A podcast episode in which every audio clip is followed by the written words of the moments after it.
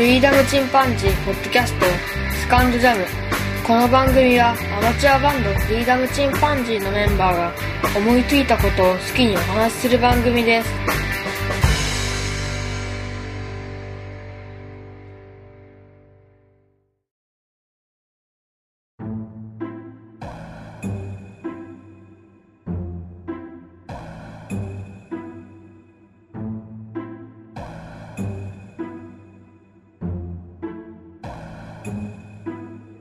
さあ始まりました。フリーダムチンパンジーの佐藤です。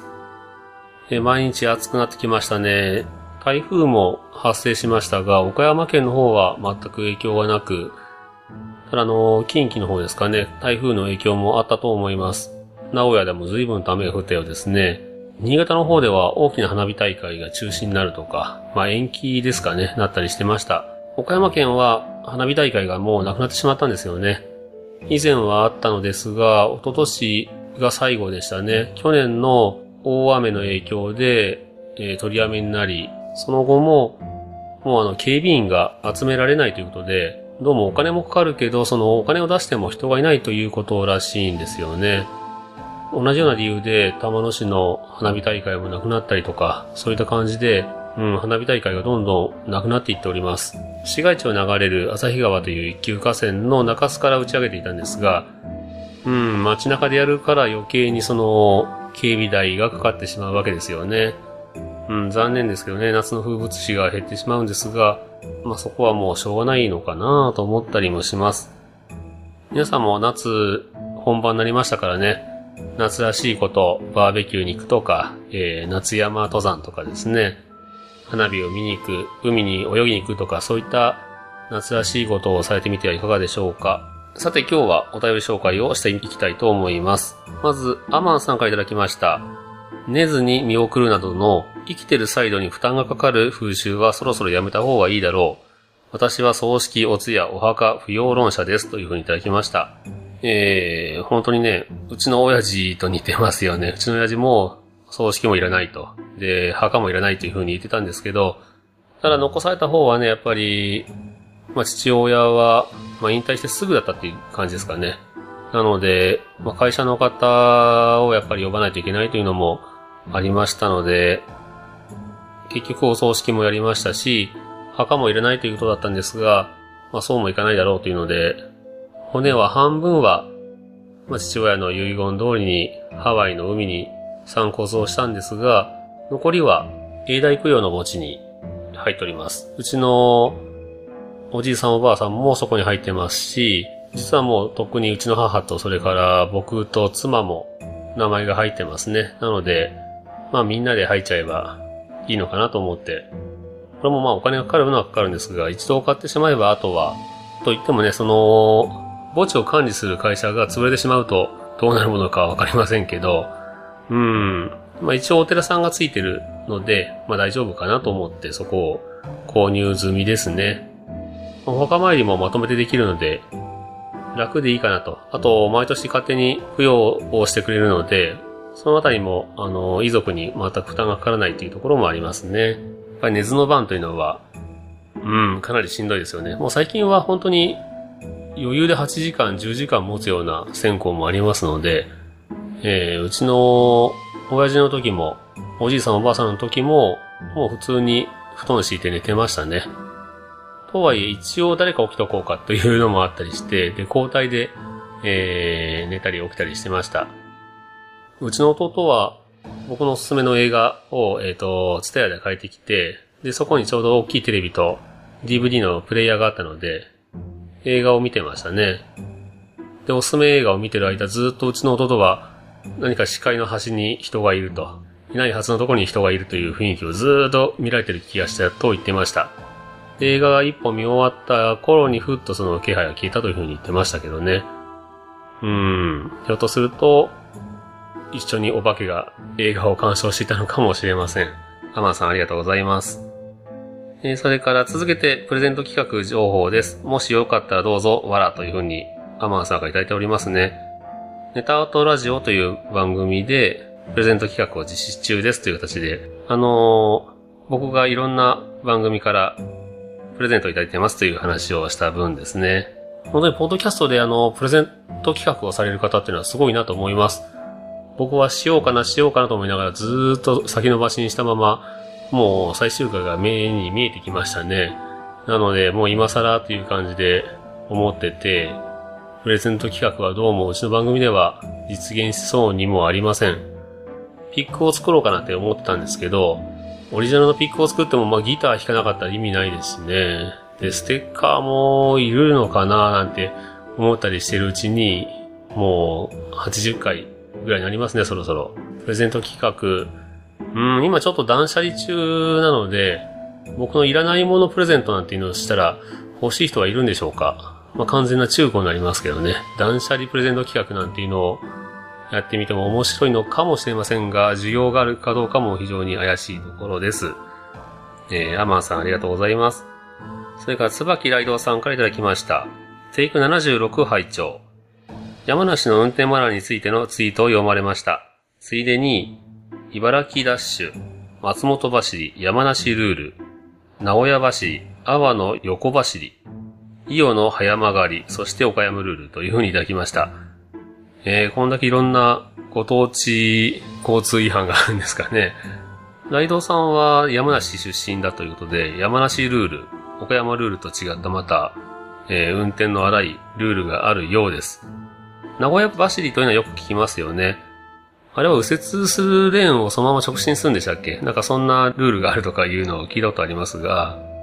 多分にその、広島でもね、運転荒いと言われますけど、うーん、道路の状況がやっぱり、その土地の勝手なルールを作ってしまったりとかいうところもありますよね。あとはもともとの県民性っていうのは大きいと思いますが、岡山の人間っていうのは、うん、岡山弁もそうなんですけど、基本的に省略するんですよね。すごく疲れたっていうのを、デーレーレー、それをしなさいを、せいせいの二文字で表したりとかするので、めんどくさがりみたいなのがもろに出てますよね。なので、その、岡山だと、右左折のウインカーを出さないとか、いう人が多いんですよね。本当に多いです。とてもイラッときますが、何をめんどくさがってその、ウインカーを出さないのか僕にはさっぱりわかりませんが、まあ、これ本当に直してほしいルールですよね。まあ土地に入ってしまってそこで暮らしてると慣れてしまうところもあるんですが、まあ交通ルールはぜひ全国きちんと守ってもらいたいものですね。内藤さんありがとうございます。それから何をするか会議参加いただきました。初めてのお便りですね。ありがとうございます。感想、はじめまして、楽9です。テイク75拝聴しました。君の名はについて丁寧な考察がされていて、あまり君の名はに興味がない私ですが、楽しく聞かせていただきました。いろいろな見方があって面白いですというふうにいただきました。ありがとうございます。あの、何をするか会議という番組、もうセカンドシーズン入ってますね。高校生3人でやっている番組です。本当ね、僕は高校生の時にこういう当然ツールもなかったんですが、高校の頃には友達と一緒にね、テープで録音して、それを友達が編集というか、まあ、間をカット割りしていってですね、音楽を入れて、ラジオ番組風の遊びはしていましたね。ただ、それを発表する場がなかったので、当時は。ただ個人で作って個人の間で楽しむというものでした。だから今の時代、こういうポードキャストとか気楽にできるのは羨ましいですよね。それでもやっぱり実際やっている人は本当に少ないですよね。YouTuber は比較的いるかもしれないですけど、ポードキャストをやるところ辺がやっぱりなかなかいいセンスしてるんじゃないかなと思います。高校生の頃のね、自分の考え方とか、興味とか、友達とのたわいない話とかをデータとして残せるというのは、本当に後々聞いてもきっと楽しめると思いますね。これからも僕も聞かせていただきますので、えー、頑張って配信の方をされてみてください。えー、ラクキューさんありがとうございます。それからカチュさんからいただきました。74回から昼帰り中、雨の歌ともう一曲の楽曲、すごく良かった。別のも聞いてみたいです。ケンさんお引っ越ししたのですか？でも静岡もとても良さそうというふうにいただきました。久々にカチさんからいただきましたね。お子様が野球をされているということでとても忙しそうです。で、その忙しい中でも10キロ近く、10キロ超えることもしょっちゅうですよね。あの、ランニングされてるんで、すごいなと思いますね。カチさんは忙しくされているようです。で、音楽の方を褒めていただいてとても嬉しいですね。雨の歌は、僕も久々に曲を作って、自画自賛になりますけど、とてもいいメロディーができたなとそれから歌詞もね、えー、僕も作ってますが、大事な部分の歌詞は、同じポッドキャストをしているカリーちゃんから歌詞をいただきました。こうやって曲のね、えっ、ー、と、感想をいただけるというのはとても嬉しいですよね。もともと音楽を流したくて始めた番組ですが、もう全部かけてしまっております。そっからかんですね、うちのバンドの音楽は。えー、シーズン1で全部ほぼほぼ出し尽くして、で、シーズン2入ってからも曲は2曲、3曲、のちくんが個人で作った曲も入れても、まあ本当に数曲ですよね。全く曲を作ってないという状況ですけども、別の曲も聴いてみたいということで、あと20回のうちに、うん、1曲ぐらいは作って発表したいなと思ったりしますね。ケン君がいなくなったのはとても寂しいですが、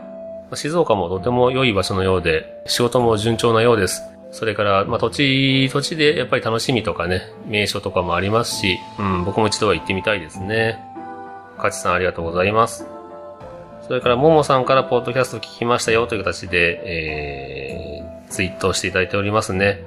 2件いただいております。聞いてますよという風に聞いていただけるだけでもとても嬉しいですね。それから、トリフィードさんからいただきました。テイク77。魔女宅の話だけかと思ったら、ジブリ談義が盛りだくさんでした。初めて聞く話が多くて、ケンさんと一緒にへーと小声が出ました。本当にスカイプ収録なのかなと思うくらいテンポが良くて、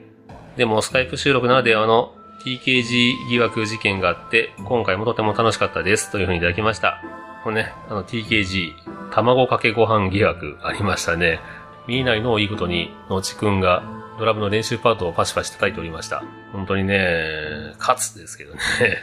まあ、スカイプっていうのは、確かにその、喋ってる間は意外と気楽なところありますよね。顔が見えない分の周りの取りにくさっていうのはありますけど、もともと間が空くはずなんですけどね、僕が結構言葉を乗せてしまうと言いますか、相手が話し終わる前に自分の言いたいことをパッと言ってしまうタイプなので、えー、逆にスカイプぐらいの間合いがあった方が、会話としては聞きやすくなってるような気もします。これ僕のとても悪いところなんですけどね、いつも気をつけないといけないなと思いながらも、持ってくるとね、話を聞き終わる前に頭の中でさっと考えちゃうんですよね、次を。うん。このあたり、えー、スカイプの良さというのもあるようです。それから周りもね、若干はあの、カットしてます。これは白状すると、テンポ良くなるように、えー、無駄な周りはカットしてますんで、その辺もやっぱりテンポにつながってるかなという気はしますね。トリミトさんありがとうございます。それがガンダルフさんからいただきました。猫の尻尾という番組のガンダルフさんですね。アップル表参道でこっそりポッドキャストの広報活動、iPhone X デモ機に仕込んできましたということで、iPhone X のですね、えー、ポッドキャスト画面に、フリーダムチンパンジーの、えー、セカンドジャムを登録していただいておりますね。空海 IT ニュースというシーズン2の番組と、夜のゆいろくというゆいまるさんの番組と、えー、3つ並べて画面に出していただいております。これなんか、大阪で、その、